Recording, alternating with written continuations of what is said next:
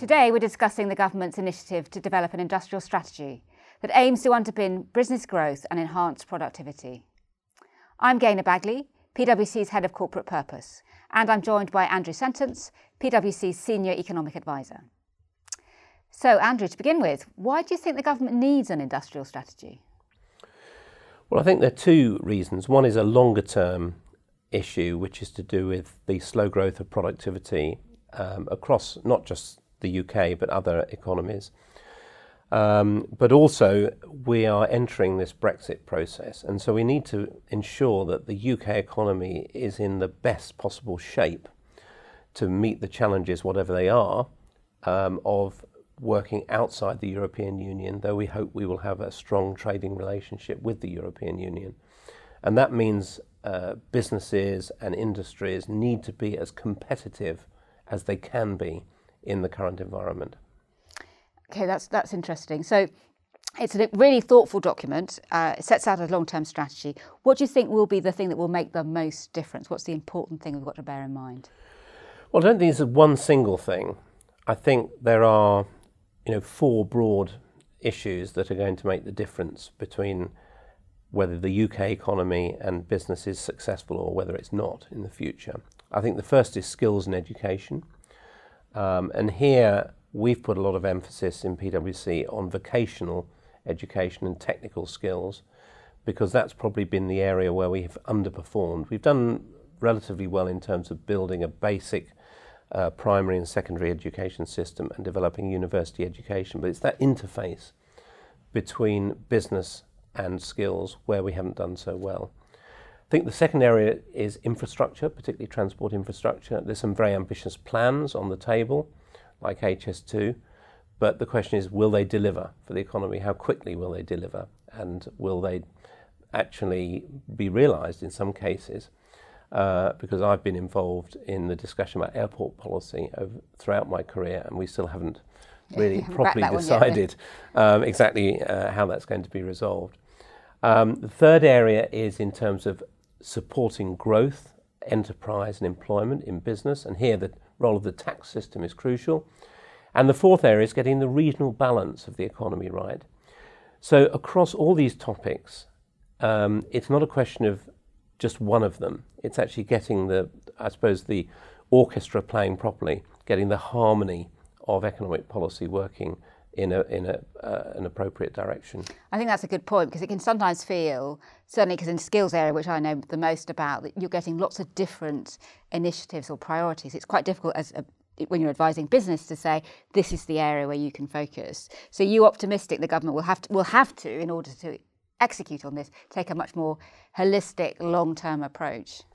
Well, I think that's the right approach. I think delivering that within government is actually quite difficult because um, government often tends to be quite siloed. So I think one of our big messages from PwC and from our clients to government is linking up the various ways in which departments work together and the way in which different policies work together is the key to making a success of an industrial strategy. It's not just down to the Treasury or down to the business department. It's a matter of making sure that all the departments that impact on business interact properly together and link up. Yeah, absolutely. So picking up on your some of your priority areas, you mentioned that we, there's some really ambitious plans in there for infrastructure. Do you think that's the thing that really will make the difference? I think over the last sort of 30 years or so, I think the UK has underinvested in various aspects of infrastructure. Um, you know, major rail investment is one thing that's um, being focused on, but know, various road projects like the A14 that goes up from the um, East Coast ports to the West Midlands, that has been due to be upgraded for the last 30 years throughout my whole professional career. I think the big challenge on infrastructure is two things. One is it's actually making sure that these big projects take place and they are delivered and they really deliver the economic benefits. But the second thing is not to neglect the smaller, yeah. uh, sort of the local bypass, uh, the local rail improvement, that could link up smaller sort of communities to you know bigger centres of economic um, uh, sort of uh, economic growth. So so that those smaller projects are actually quite important in dealing with this, the regional imbalances that we see in the UK at the moment. Yeah, in, indeed, even intra-regional imbalances that you have pockets of disadvantage really quite close to quite wealthy areas, and it's a local infrastructure that's quite a absolutely. And and though people talk a lot about the north-south divide, I think the north-north divide and the south-south divide is just as important. Yeah, yeah. Which actually leads quite quite well into skills. Uh, so again, that's something that's very close to my heart. I work a lot with universities and schools about how can and how should business engage. Is that the right way to think about it? Is that the way to get the best vocational training in the country?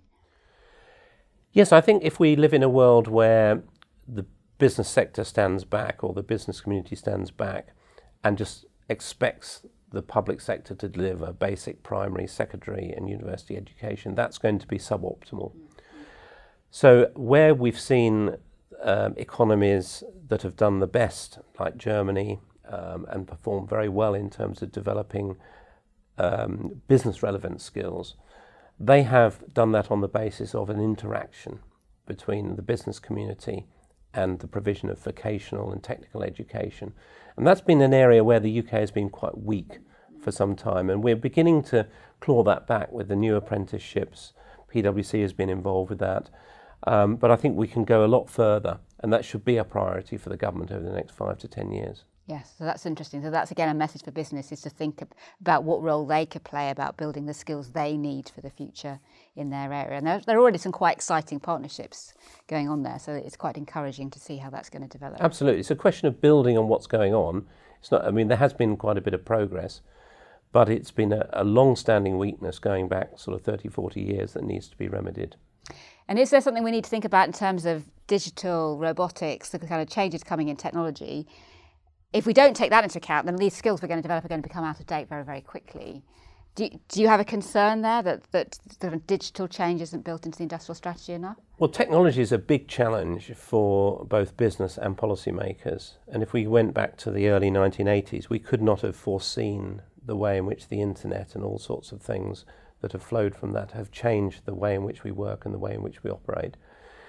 I think the big challenge for business and policymaking is to be flexible and to be adapt, be able to adapt uh, to the changing technology environment. Nobody can predict exactly how technology is going to unfold, but if we are trying to encourage people, businesses, and policy making to be more flexible, to changes in technology, I think it's the best thing that we can do. Yes, they've got to know enough in order to adapt. But Absolutely. They don't have to be the finished article because that will be out of date. Yeah. Now that's that's that's great. That's that was a really good summary actually of what seemed like quite complicated into some really key areas that are going to be important for business going forward. So thank you, Andrew, for your insights, and thank you everyone for listening. We'll continue to discuss these issues in more detail over the coming weeks.